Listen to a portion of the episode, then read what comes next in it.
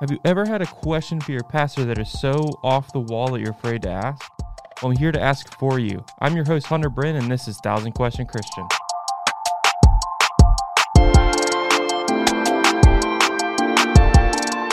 Here's how it's going to work. Each week, I'm going to bring in two guest pastors, and I'm going to ask them questions in three different categories. One's going to be a stump the pastor kind of question. So imagine questions maybe atheist or agnostic might ask, or just general questions about Christianity. Two, we are going to dive into some of the weird stuff in the Bible, some of the weird Bible verses, some of the weird Bible stories, and just kind of dive into what those mean and why they're in the Bible. Three is going to be a space for me to ask for pastoral advice, where we will talk generally about subjects like prayer, dealing with grief, and aspects of faith. Today I'm joined by Hi, I am Reverend Nikki Moreno Howard, and I am the Associate Director of Learning here for the Virginia Conference.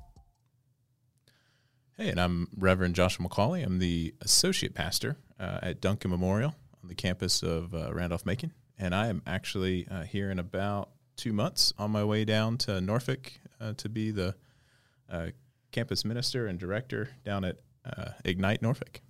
Uh, cool. Now, is there already something out? Is it ODU? Is Right, that- uh, okay. Old Yeah. Dominion University. So, is there anything now at ODU, or is you going to be starting fresh? Um, so that's uh, Is that a sore subject? interesting. No, there's just Conversation, it's yeah. been through a lot of transition. Yeah, there's a yeah. Well, Yeah. fresh so we're going to be starting some some new stuff down there, and uh, Cool. going Sorry to from put you on the spot there. There's a there's a part time pastor there right Oh, now, Okay. And so he's going to be moving on. He's been um, reappointed, and we're making it a full time campus ministry. Fun. So we're really excited, and Josh was willing to step into this challenge, but it's an exciting challenge. Yeah. Well, I mean, Yeah. doing ministry by the beach. I mean, there, I'm sure there's uh, tougher things out there to, Mhm. to be doing. So. Well, cool. So we'll kind of come back to campus ministry later in the podcast. Um, but first, I want to talk about the afterlife. Um, at least for me, that's like kind of the reason I feel like you believe in God is like I want an eternal life with uh, God. I want to go to heaven. Uh, but like I guess growing up in Sunday school, it was never there was never really like a descriptive imagery of what God is or what heaven's gonna be like. So the other day, I was having this conversation with my wife, and uh, I was like, "Well, I was like, at least we'll be in heaven together," and she was like, "Nope." Well, maybe she said maybe it wasn't that harsh, but it hurt. It hurt my heart a little bit. She was just like, "Well, like we really won't be married in heaven," and um, so that kind of hurt my feelings a little bit. But uh, like, is that true? Is that something like? I guess that's her opinion. I want to get y'all's opinion on it too. Sorry, Hannah, to throw you under the bus. I say we'll just Hannah is right in all accords, so we'll just There you go. it there. Don't want to put Yeah. Hannah on the spot there, but I don't. know. For me, you know, I don't. I don't know that there's a pearly gate. I don't know that there's an old man sitting on the bench waiting for his wife to come up, uh, kind of heaven. Uh, but it's a space in which we are eternally connected and surrounded by our God. So, yeah, I don't know that we like. I don't know. I'm gonna be sitting there, assuming that I go first, then I'm gonna be sitting there waiting for my wife, right? Mhm. So that um, we take on this new presence, this new relationship uh, with our God, and that that continual presence of being connected uh, in the afterlife. Yeah, I I very much agree. I think it would be shocking that God would want to take away the ways that we've learned to be more loving and um, be people fully. At least for me, I'm a more caring, more loving person because of the man I married, right? And I can't imagine that God would want to destroy a relationship that helped me to be a better pastor and to be a more faithful Christian. Um, so my understanding is more that we'll have a new interpretation of what it means to be married, or we will have a different understanding of what it means to be, you know, just people. We won't be in the same form or understand life in the same way.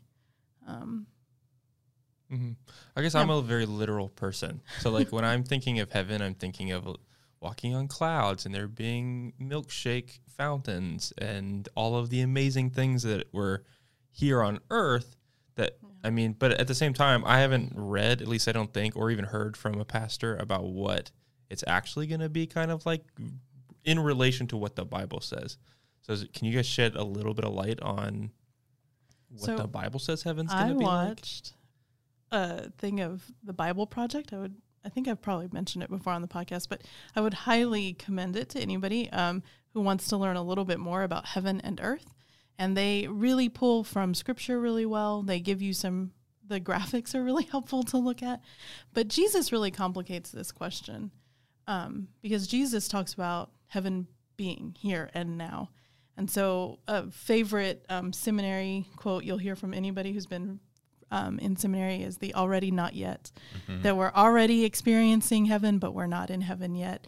And, and that just comes up over and over again. And um, the way that they explain it in the Bible Project is really cool because they show how um, heaven and earth don't occupy the same places, but there are places where they meet. And in the person of Jesus, heaven is on earth. And, and so, knowing Jesus, we fully encounter and can imagine what it is like to be in heaven, which is what happens um, with the sacraments, right? Like when we take Holy Communion together and we are fully united as Christ's body, we don't just, we're not just united with the people gathered or people taking communion, we're united with the great cloud of witnesses. And, and so that's a moment where heaven um, just kind of intercedes and inter- interjects itself into the world. Um, so there is this other that we will be after life. There's more to us than this now. Um, but there's also these moments where heaven just breaks in, and you've experienced them before. You know, you know what that's like. It, and sometimes it's, you know, you're singing a song on worship, and you just feel completely moved. But sometimes it's um, on a mission trip with a youth, watching them finally learn to hammer right, hammer and nail right. Oh, you've been working, you know, for four days to get this kid to not injure themselves or anyone around them, and they finally do it right, and they're helping somebody, and their life is transformed in this moment where they've done something like. Um, so heaven is is kind of all around us, and we encounter it all the time. Um, and the end times, the the big end times, is when um, this idea that heaven and earth come back together, like in the the Garden of Eden. And so these two realms that seem completely separate come on top of each other. If you could see my hands, I'm putting my hands separate and now on top of each other. Um, and so that's kind of this idea of heaven and earth. And I think that's an important image for us to have. So I'm just going to kind of active listen this. I've, I'm learning how to active listen. Um, so you're kind of saying that like if you were to have like let's say realms because you said realms like if you had like earth and then heaven they kind of be on top of each other but you can't see it's almost like does that make any sense like you can't Do we quite just like fly over to heaven? you can't quite see it well because i feel like a lot of i mean pop culture and tv and oh, movies have Oh, yeah. always been you go up Right. so it's like it's past space And they talk you about that on the Bible Project. Oh, they do. Okay, I'll check out the Bible Project. If you're listening, I'll highly recommend it. The Bible Yeah, Project. it's incredible, especially Yeah. for youth groups and, and mm-hmm. Oh, even yeah. young adults. And Is this even is this on a YouTube groups, but- series? Is okay. Yeah, they put out some good stuff. But I'll check it so. I've found it's easier for me to talk like to my congregation about heaven as thinking about the kingdom of God. Hmm. And we find that language a lot throughout the scriptures. This idea of our work as the church is bringing about the kingdom of God. And this idea of the already not yet, that there are kingdom moments, right? There are heaven moments that we experience. Um, like the kid who manages to not hurt themselves and, and perfects hammering a nail. Uh, but those spaces in which you get to build relationships and you find these connections and you find these spaces in which you're truly being the church. Those are those kingdom moments that we we see the work of the church. You know that idea of sanctifying grace that we are each moving on to perfection. Well, that same work is the work of the church, moving the church towards perfection. Yeah. And that looks like bringing about the kingdom of God. Hmm, interesting.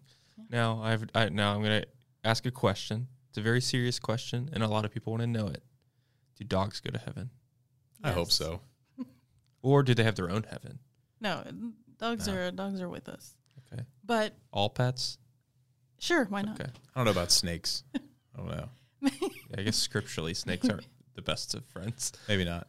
So, another podcast, also from folks in our conference, argues the dogs do not go to heaven, and they just their podcast posted um, this past Sunday, and I was talking with these two um, clergy, and I very much disagree with their their interpretation. Are they cat people? Is that was No. It? Oh, okay. All right. And they have dogs. I I'm very concerned. Are you allowed to plug? Uh, tell us what podcast this is. No, Okay. this is a not safe for work podcast, even though it is by two of our clergy in the conference. okay. Oh, I do listen to it. Um, not at work. You will know that I, they talk about me. Um, so you'll you'll get the references if Okay. you listen to them. Check He's them out making notes over here. Cut this portion out. Oh no, no, it all stays in. So, uh, but they are two, and uh, I'll give you a hint. They're two of our campus ministers. Okay. Um, so you can hang out with them and um, enjoy the show. Um, but one of the things, as they were talking about it, that I realized is that I fully 100% believe that dogs go to heaven. Um, and I think that's because I think about this idea of in at the very end, heaven and earth are united again. And I cannot imagine heaven and earth being united again when God cares even for the sparrow, that God would not care for, you know, a dog or a cat, especially because um, when we think about our pets, sometimes those of us who've had pets know that we learn to love through them and they have taught us grace. Sometimes they're they give us way more grace than we know how to give ourselves. Or ourselves. they teach you patience. or patience and Well, and if you think about it, we think about the Garden of Eden Mhm. and we think about the creation narrative. Yeah. I mean, God created yeah. animals. So why would it be, I guess, preposterous to think that there are animals with us in heaven? Mm-hmm. So, I mean, I'm all for having pets in heaven. There's a couple of dogs that I can't wait to play fetch with. Yeah. Well, I'm going to flip it just a little bit. Of uh, you know, there's a heaven. We have to talk about if we're talking about the afterlife. We have to talk about hell as well, because that's something that's interesting to me. We we've talked about the devil and demons and all that kind of stuff on this podcast, Yeah.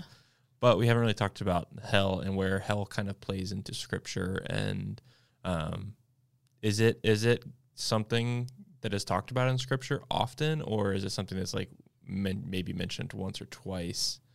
Um, and if it is mentioned, is it like how we think of, like at least I think of it as like fire and brimstone, eternal torture, stuff like that? The way the pop culture makes it look. I. I there's one scripture that I think you have to go to. Uh, this is me. Um, it's Matthew 25. And hang on, I'm scrolling to it because I want to get it just right. But this is the only time in the Bible where it tells you who is going to go to hell. The only place in the Bible. Um, there are other things that talk about hell, but this is the only place where it tells you. It's the judgment of the nations. It's Matthew 25. Um, and Jesus is telling a parable about the Son of Man, and when the Son of Man comes, what will happen? And um, Jesus separates the sheep from the goats, and the, the goats are the ones that are going to hell. And they are going to hell. You can look down um, and kind of scroll through the scripture if you're looking at it on, on your computer or flip through the pages um, in your Bible.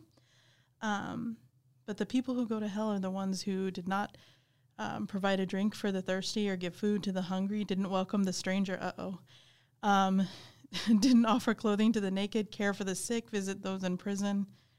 Um, it's it's pretty harsh to hear. Um, but when you didn't care for others, you didn't care for God. And in vor- verse 46, Matthew 25, 46, and these will go away into eternal punishment.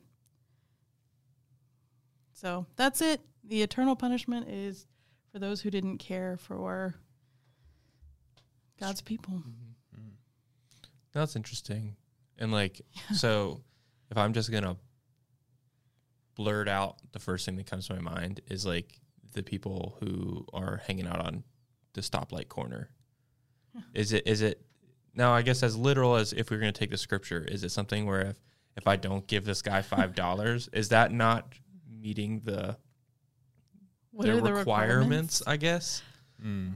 because that I mean, I feel like I'm a very not fearful person, but at the same time, in my head, which is a terrible place to be sometimes, I think of when I hear scripture like that of, oh no, I didn't give this guy my five dollar gift card to Starbucks because that's all I had in my wallet. I thought about it, but I didn't.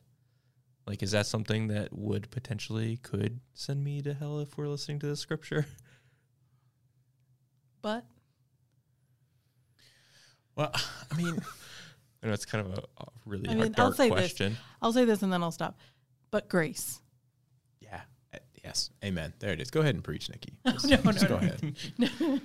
Go. I for me, I, if I'm being honest, I have a hard time believing in hell, Yeah. uh, especially as a as a literal place, because Mm-hmm. we talk about grace, and especially for us as United Methodists, we've got a threefold form of grace, and we've got right.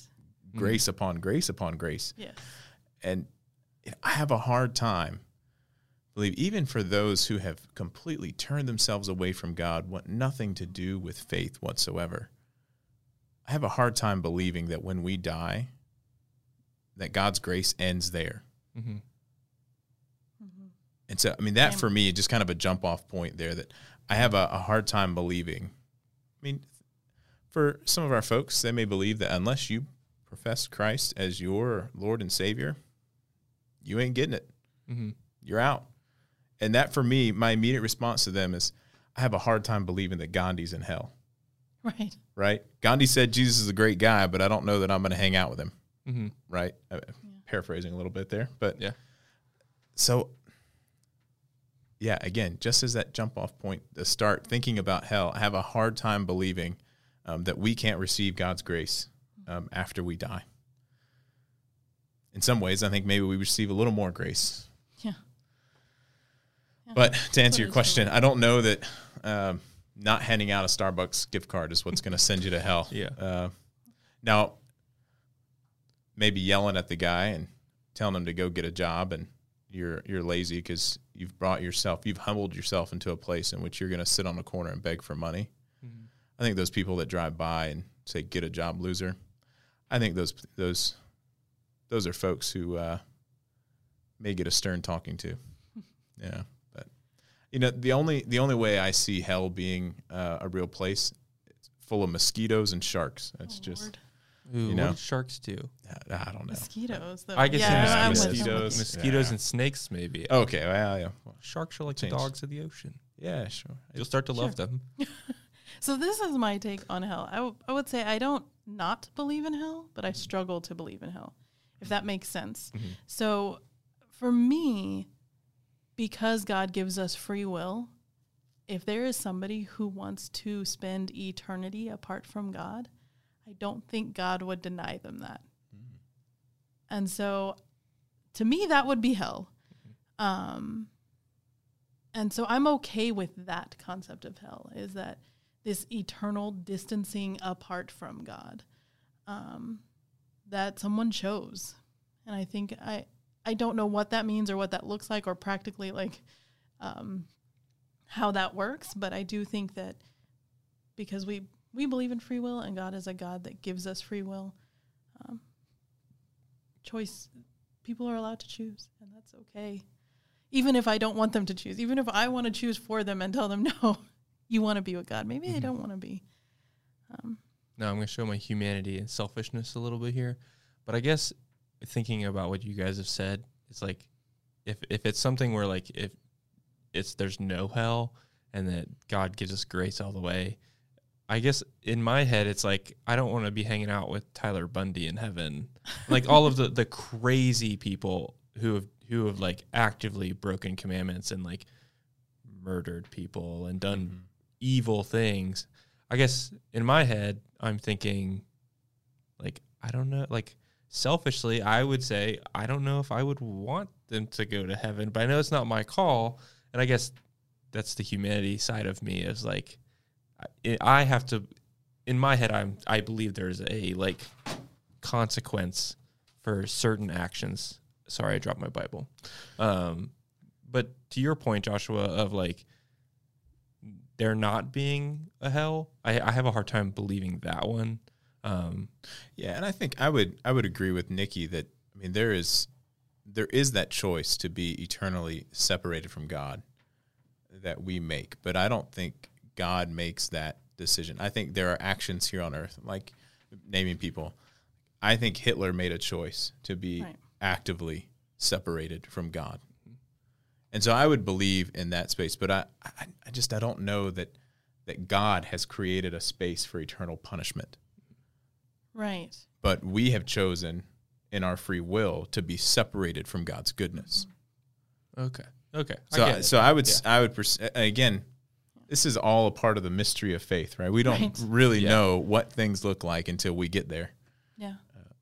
I think it's so. really interesting, and and kind of to wrap this section up and bringing it kind of back to the heaven part of like you know you I've read stories of like people who have died and then be resuscitated and saying like oh I saw a light I saw heaven like when I read those stories not that I'm like itching to go there at the moment but like it gets kind of exciting to hear the stories of it's beautiful and I got to see Jesus and all this kind of stuff and I just it brings hope and joy to me to know that there is something after this that is amazing and beautiful and just awe like awe-strucking if that makes any sense Well, and I think for me, I go back to again and again Romans 8. There is nothing that can separate us from the love of God through Jesus Christ. And so I think there, even in the unknown, nothing, not even death, will separate us from God's love. And um, the unknown is scary, but God's love will prevail. And that is the story we tell over and over again. So there is joy and hope and beauty and justice, uh, and we await it eagerly, and we work towards it every day because we're building the kingdom too. yeah and i'm kind of like talking about the heaven and like nikki what what you were talking about with like how heaven's kind of here and you can kind of feel it every once in a while Yeah. I uh, that's something that like definitely resonates with me because there's times where I'm one of those people that I go camping and that's like my time to like spend with God. Typically, when I'm in church, it's I, I I haven't felt that in a really long time in church, like in a building. But when I go out to like, there's one one specific example I'll share really briefly is my freshman year of college. I went on a backpacking trip with a bunch of strangers, and it was so much fun. I met some of my best friends. Um, I know that doesn't sound like a lot of fun for a lot of people, but we went to this one part in uh, North Carolina called Panthertown Valley. There's a mountain there that's completely bald on the top, and it's called Tranquility Point. And we went on a new moon, and the stars were out. The gal, like you could see the Milky Way, and it was one of those times where like I like physically felt God's existence, and like if that's what heaven is like, I cannot wait. It's so exciting, and that's just one of those times where like you're talking about like what you think heaven is like. You okay, Nikki? I don't know. My throat's really dry. Uh, okay, But okay, so I shared that. Um, I don't have COVID. No, but I, I do think so. There are moments in which we experience heaven, Mhm. right? We we experience the kingdom. Like for me, uh, there's a, a family cabin that my grandfather built down in in Dayton, Virginia, and there's this great spot that's at my neighbor's cabin where you can uh, sit and look down into the valley, and you see all the farmland, and you see the cities, and you can see Massanutten like in the background, and way off, if it's not a, a foggy day or a hazy day, you can see the other side of the mountain range. Mhm. And it's just absolutely breathtaking. And there are times that I just get up there and sit and be still. And those are the times that, for me, being in nature, experience God Yeah. and God's goodness in those moments. yeah. Yeah. I mean, and I have similar experiences. My grandfather owns, I mean, it's a mountain that he owns, actually. It's in um, the Big Bend area of Texas. And um, he and his brothers own, his brothers own the two little mountains next to him, and he owns the middle one. And um, it sounds like it's really cool. It's it's not that much land. Um, I wanna but when you, All right, Sam, know, I have a right. conversation with my grandfather. Like, you just got a cabin. There's people out here with whole Uh, mountains. All right, yeah. And it's, I mean, it's way out. There's nothing around, and it is just pitch black at night. And if you catch it when there's not a full moon, you can see the Milky Way clearly, and that that is a whole other experience to to actually see the Milky Way, um, and to be able to see like the line, like the line through the sky. I mean, that's yeah, So what I'm hearing is like a campus ministers retreat uh, that we can go down and just do a big planning. let's for, go to Texas. Yeah, there we go. Hang out on the mountain. There we go. It's owned. Yeah, it is. I mean, yes. Right. Yeah. Let's That's see. awesome. Let's see I who wanna up own for that. Yeah. All right. Well, so we're going to kind of transition into our weird Bible story, and this is a weird one. Um, and I'll need you guys' help a little bit because I didn't do as much research as I probably should. Um, but it is First Samuel chapter 5, and it's a specific verse, is 6. And I'll read it really quickly. It is Then the Lord's heavy hand struck the people of Ashdod, right? Mm-hmm. Ashdod? All right. And nearby villages with a plague of tumors. And and I'll Nikki, I'll let you give a little bit of context to what's going on, um, because I didn't do my due diligence a little bit. So I'm so excited about this. This is one of those things that like I didn't read up on well enough in seminary, but I enjoyed reading about um, uh, now. And so um, this is part of what they call the ark narrative. And um, what's really interesting about it is that like if you read if you read First Samuel like one through five, it almost sounds like you're reading something out of um, Game of Thrones. Like it feels like it's Game of Thrones. Like it's really weird. Dagon. Yeah, I know. Yeah. The Dagon is the name of this god, and um, it's the Philistine god. And there's this portrait of of Dagon, and they place the ark next to it. And when they go to check on the ark, I guess in the morning, um, his portrait is fallen over, like it's bowing down to the ark. And then they come in the next day, and Dagon's head and hands have been cut off and are now over the threshold of the temple. Like it's like very weird. And then that's when the tumors start happening. So um I just think it's a totally fascinating story. Um and one that like I don't know that I would ever think about preaching on, but why not preach on something that feels like it's out of Game of Thrones? Yeah, it's entertaining It's to say It the is least. an entertaining story. Yeah. so I guess real quickly, explain to me what the ark is. For those who who are listening who don't know what the ark is, like me. That's where God is. Oh. God Oh. is in the ark. Okay, so it's not like a boat. No. Like Noah in the ark. it's very confusing. It is very confusing. I don't know. You see it depicted as like a box with like angels on it or something. And Yeah, and ordained in gold and yeah. Yeah. So I mean, I think we see very clearly here that I mean the ark was made of nuclear material, so there's radiation. There's your There tumors, go. and it was just the priests that wore lead apparel. They just were they just knew all about that. That's why none of the Israelites got tumors, but these folks did. So I was just a little as as I was Yeah. reading it, I was like, this just sounds like something like this is where the Hulk comes from. Like Yeah. the Hulk got too close to the ark, and Yeah. It's interesting. I like to really think of Chernobyl. right, I yeah. mean, that's what it's, it's freaky. Um, Yeah, I don't ever find myself wanting to preach on this. well, and uh, I will tell you, if you read it, um, just uh, so you know, it says that Dagon was there, but it, it was not. Like when we, what we understand about who Dagon was, th- this god that was kind of created, um, it may actually be a Semitic god, but they, they give credit to it. I see, I did some research. They did credit to it, it as a Canaanite god also. And so, um, anyway, it, it is actually a picture of Dagon. It's a portrait of Dagon, um, not like an actual fake god thing. But they they believe Dagon was a, a god and was the god of the Philistines. So I guess that brings up my a, a thought that comes to my mind when we're talking about other gods and like Dagon and stuff. Is there a chance that there is multiple gods and that we just worship God? As they say with a giant question mark. Not as Christians. And Christians do not believe that. Okay, that's what I thought. I just wanted to make sure because like there's a few parts like Oh yeah. where we talk about Dagon, and then I mean if you go back to the story of Egypt and the Egyptians believe in Yeah. Ra, Set, Anubis, and all those mm-hmm. Yeah. different gods. Is that one of those, like, I don't want to say you're right, we're ri- or we're right, you're wrong kind of things, but is it kind of like a we're right, you're wrong? So I think it's interesting that uh, for me, when we think about God, we have the three main faiths Jewish faith, the Christian faith, and the Muslim faith, who all believe in the same God. hmm They just, some have different names Yeah. uh, for the same God. And so I would imagine as we think about our other religions and other faiths, and this, um, at least for me, while they may have multiple names, to me, I think they're getting back to the same God. Mm-hmm. It just may be that they have all these different names for this God who's been present in their lives, who is our God. So we believe in a monotheistic God. There's one. Now we have the Trinity, the three in one, one in three, which can get very confusing when you try to explain to someone who is non Christian and unfamiliar with any of that kind of language.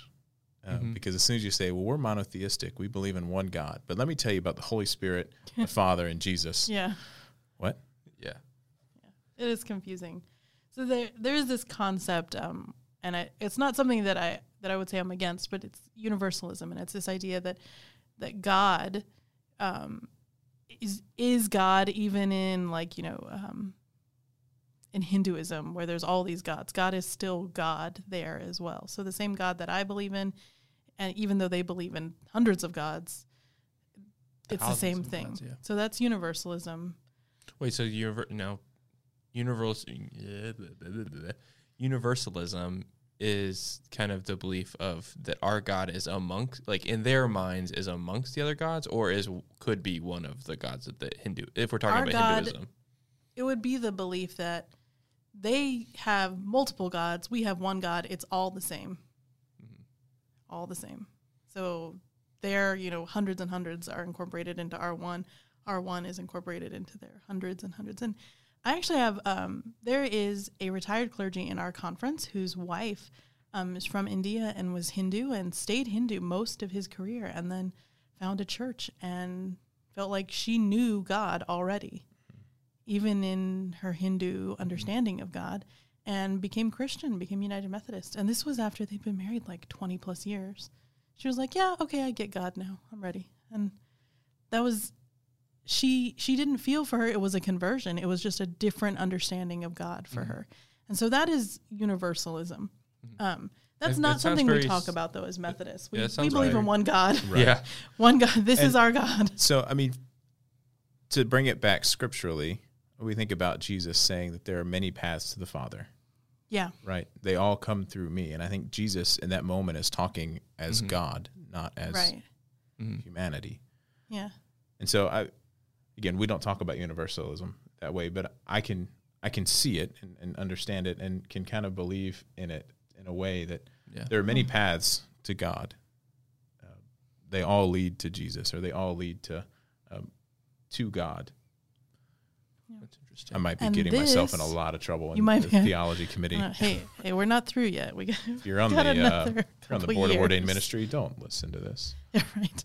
Oh, yeah. So Everyone knows that this is mostly just speculation and there we fun, go. fun conversation. Yeah, there you go. No one gets in trouble. Hopefully, This connects us though to Dagon Mhm. and to the tumors, um, because the Israelites were certainly struggling with this, and the Philistines believed that they had the most powerful God because they conquered the Israelites and they took the ark, and so they had God. And the message of this story. Um, of this whole ark narrative is that you can't capture and you can't control our God, and that even as um, the Israelites are defeated, God is not. God is still in power, and I think what would be the what happens is that the it's not enough for God just to control Dagon. God is going to take down the Philistines too, and God is that powerful. And so, what I wondered about in terms of the tumors and Dagon being, um, I guess, dismantled, dismembered. Um, I, what I wondered about is what gods I hold up and put God next to. Like, what are the things that rule my life? Um, your cell phone, at least my cell phone, right? Or Facebook as or terrible Yeah. as it is. Instagram or um, I don't know the things that that God that I forget that God has power over. Um, So if we're talking about like, that's how I'd preach it, by the way. Okay. So if we, but if we were talking that. about if God pun like because God's punishing these people with tumors, right? I, I'm understanding that kind of correctly. I don't even know if I'd say it was punishment. I think God is showing God is all powerful. Mm-hmm. But wouldn't you think that he just smite them and, and make it Get quick, it over quick and easy? I feel like tumors is a really long, painful way to go. Well, one of the things, one of the commentaries I read was that that there was just they blamed any kind of plague or pandemic on God, Oh, yeah. and so this may have been something happening to the people at the time, and this was the only way to explain it. And that is very relevant, I feel like, to today. God didn't of. cause COVID. Right, right. But I, I think this is also an opportunity for the writer to share the powerfulness of God. Mm-hmm. And I think there's an opportunity in this. So, in some ways, I think you can describe it as punishment, but I think it is God proving God's powerfulness. And in a way, for those Philistines and those who have gotten tumors, a way to see God's strength and maybe even a way to turn away from their sinfulness. I don't, Yeah. Mm-hmm. I guess if you, I mean, if I was bringing it back to smiting versus tumors, at least it doesn't, it's not instant. So you do have the chance to potentially, right. There's still a chance for redemption. yeah, you could turn around and be like, okay. Sorry, I guys. Take this back. All right. So let's kind of move into our last section, which is pastoral advice. And um, today we're going to be talking about transitions. And specifically in my head, we would talk about college, like high school to college transition, um, because we have Joseph, Joshua. I am Okay. terrible with hey, names. I like Joseph. That sounds good too. Um, Somebody else called you. Joseph today, though. It I think that's what happened. meeting. I think that's fine. well, I I think was I, like, heard someone call you. Joseph all right. when you got here, and I think ever since then I've been really, really scared to call you the wrong name. I've had I had a couple members in my first congregation that called me John for about six months oh no. until they finally saw it. Like we use screens in worship, and they saw Reverend Joshua McCauley. They were like, "We thought your name was John," and I I never corrected them. So I was like, "It's my first appointment. I don't want to tick anybody off." Right. Well, cool. So let's just real quick. I'm going to ask, what advice would you give someone who is on the way to college, and and what would your advice be for them to find to help them find the campus ministry that might fit where they feel they would belong, if that makes any sense? Yeah. The first thing I would say is get out of your room. If you're living in a dorm room, don't stay there your first semester. You're going to get homesick. You're going to be miserable. Get out of your room, meet people, get connected, um, go and, and try new things. Like there's there's so many clubs and activities that happen on all of our campuses. Find something uh, and get connected with it. There, I think the biggest mistake folks can make is thinking that they have to have the same interests in college that they had in high school. Yeah. And so if those interests aren't reflected on campus, then they just have to sit in their room and do nothing. Mm-hmm. This is a great opportunity to explore new things. I found ultimate frisbee. There you go. That and Yeah. that's how I get. I ended up going to RUF while I was in school. So Reformed University Fellowship, I think is what RUF stands for. Mm-hmm. I don't remember what the domin- denomination was, but it was a place where I could go on Wednesday nights and. It was reformed. If it was reformed, then it was so it was Protestant. But, But it, we played ultimate frisbee, and that's how I met all of the guys who went to RUF, and then I went to RUF with them. So I think you're right. I think getting out of the room is definitely um, helpful. my campus Yeah. ministry played dodgeball. I mean, that was like our thing, and we won. Love to play. Dog. We won intramural dodgeball. We were awesome. Do you have the T-shirt still to prove I it? do still have the T-shirt. We did stuff at, at Shenandoah with Spiritual Life with a lot of uh, the rec sports. And Yeah, I got to tell you, Justin Allen is one of the most like humble and great folks. You get him on a softball field, that man completely changes.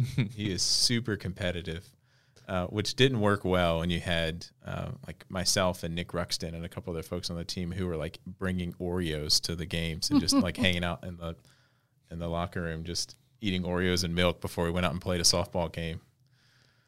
So I in terms of transitions though, what I would say is if you're a high school student, you're getting ready to go on to college, um, give yourself a break and don't spend a lot of time worrying about getting it right. And I mean, don't worry about getting it right, even in the university that you choose or choosing community college.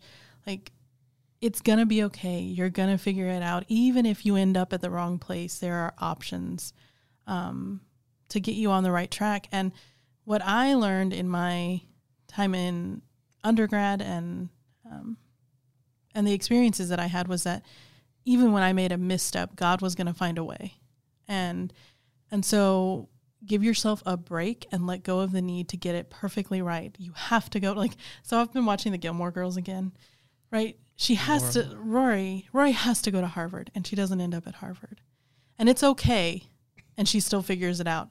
And then, like, where did she end up at Yale? And everything gets screwed up, and she like is out for like I don't know a semester or a year or whatever, and and then she ends up back, and everything ends up okay, and she gets her degree. Like, it's okay. So give yourself a break.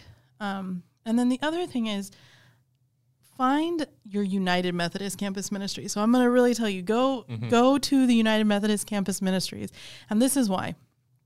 There are a lot of non-denominational campus ministries that are not going to be welcoming and affirming of people who are different. And that can be really harmful to students. And what we found in United Methodist Campus Ministries in this conference is that we have students going to and I won't name them all, but they're big name campus ministries that have lots of staff. And I mean, they've got 20 staff members at our mm-hmm. large campuses, and they're doing all kinds of things. And at first, when you enter into them, it you feel like you're being welcomed, and you're getting into these small groups, and there's hundreds of people at worship with you, and you feel like this can be a really welcoming space. But you find out really quickly that if you're different, most likely what's going to happen is you're going to be asked to change or you're going to be rejected. Mm-hmm. And so we find that we have these students who are recovering from trauma caused mm-hmm. by non denominational campus ministries. And so get connected to your United Methodist campus ministry. And if there's not a United Methodist campus ministry, there's probably an ecumenical one, which is what the Reformed one you're talking about. It was probably an ecumenical campus ministry. And those Protestant denominations that are well established will have pretty clear theology and almost all of them, except for United Methodists, um, will be able to tell you what they believe about um, being fully inclusive and welcoming, um, because they've already been through that fight. You know, United Methodists, we're still working through it, but um, you'll be able to be in a place where you know that you'll be welcomed and that your friends and family will be welcomed. And that's one thing that we see people really struggling with is that um, their friend comes out and they can no longer be in their small group with them or that they confess to one of their leaders and they're in leadership roles by this point they tell one of their leaders i'm gay or they tell one of their leaders my sister's gay and their leaders tell them you can't be part of us anymore and so they lose their entire friend group because that's what happens with a lot of these non-denominational campus um, campus ministries is that they pull you in and you lose all your other friends um, and it's it has been traumatic. Um, And so, what you'll hear over and over again from our campus ministers is the healing work that they have to do in somebody's junior and senior year um, to recover from some of this. And so, please find your United Methodist Campus Ministries, and you can go to our website right now, um, vaumc.org backslash learning. And if you click on that, you'll be able to say, you know, you're going to this university and you want to get connected with this campus minister, and and we can do that for you. There's a form you can fill out right now on the website. So, Yeah, and I would say, I mean, if you're still exploring schools, Old Dominion's right by the beach, so There you go. come on down. And you get to hang out with him. Yeah, you Yeah. get to come hang out with me.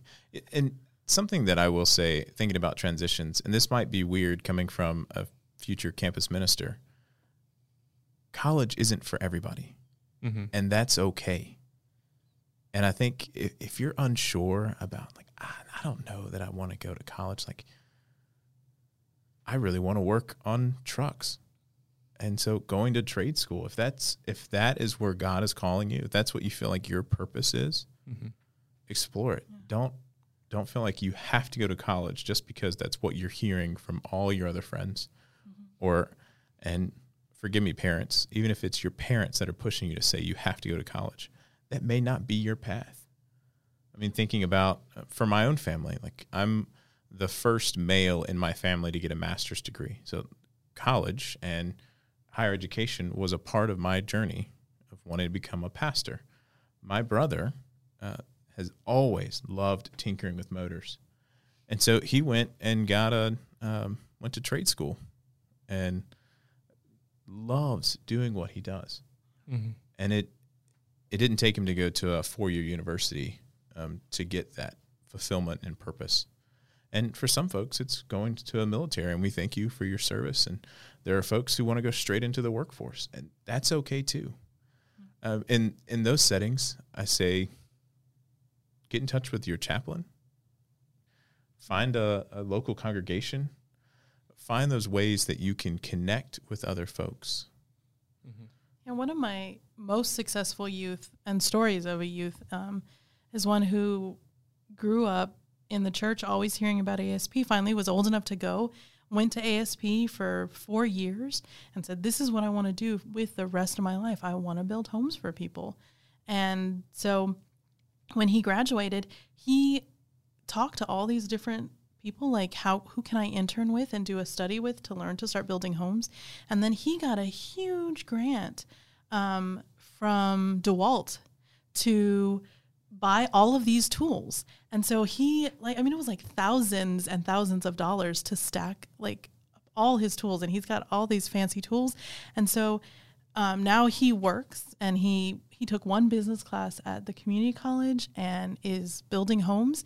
And now he goes on asp every year with his big truck filled with tools that he can share with youth. And um, it's an incredible witness that there is more for god there is more that god can do with you whether you choose to go to college or not. God's going to keep doing stuff and calling you. And um, that was that's he's just a really cool kid. And so he's doing great work. And um, he's college age but is is still working and serving Yeah.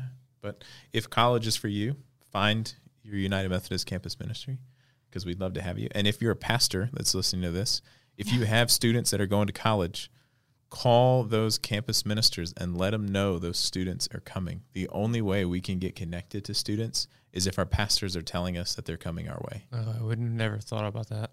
Yeah. Yeah. Yeah. And the other thing that I have to say, and I say this as a campus minister's daughter, and I say this as in a kind of weird supervisory role now with campus ministers, and as somebody who has been a campus minister, um, pastors need to support campus ministries because campus ministries can often feel like lone islands of ministry. And your campus ministers and the campus ministers in our conference need the local church's help to succeed. Um, funding is always shrinking for campus ministries, and campus ministries are a mission of the church, and they're a calling from the origins of our church. John Wesley was a campus minister. And so um, when we talk about campus ministry, we really need to remember this is a mission of the church and of the United Methodist Church and the Virginia Conference. And so if you're truly committed to being a missional pastor and serving, then you need to get connected with the campus ministry that's closest to you.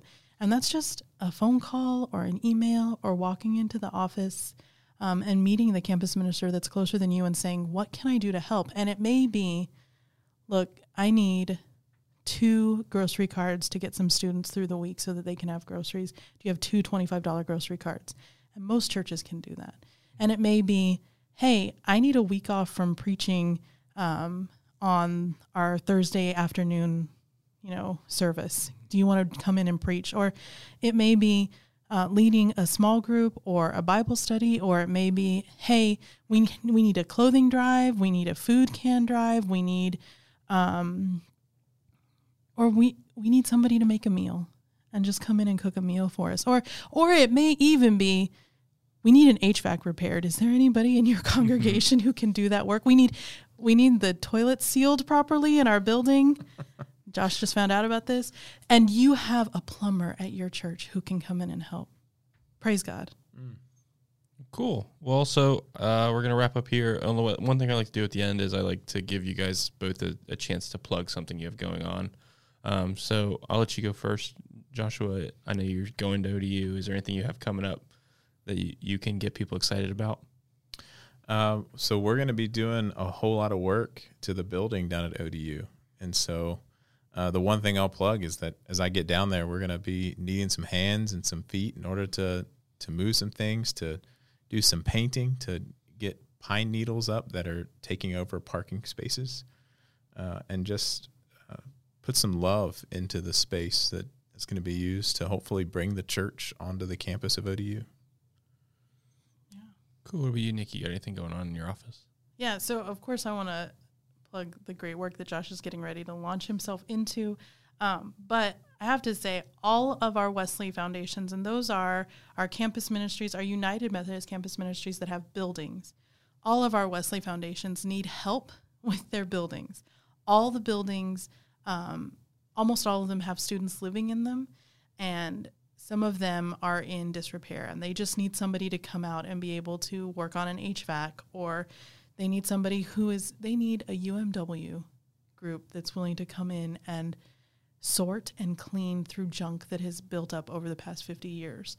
Like just somebody who's willing to do some of the easy work and some of the hard work. And it, there's a lot that needs to be done.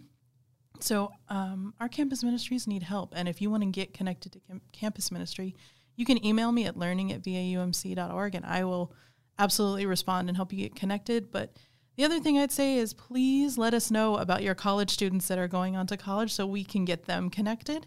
And you can do that on the website. There is a form available. All you have to do is put in your students, or if you have like 20 students and you want to tell me about all of them, um, send us an Excel file with their contact information and um, what university they're going to. And even if they're not going to a university in Virginia, there are Wesley Foundations across the country, and we can get them connected to campus ministers outside of the conference as well. So let us know so we can help them get connected. Awesome. So this is our ninth episode. Our tenth episode will be next week, um, and that will be our series uh, season finale, if you will. Um, so stay tuned for next week. We're going to be crowdsourcing our questions, so it'll be a little bit differently formatted than we typically do. Um, and then after our tenth episode, we're going to take a small break and come back with season two of A Thousand Question Christians. So, Nikki, Joshua, thank you so much for uh, coming on today and talking with us about heaven uh, hell, tumors, and transitions. Thanks for having us. Thanks.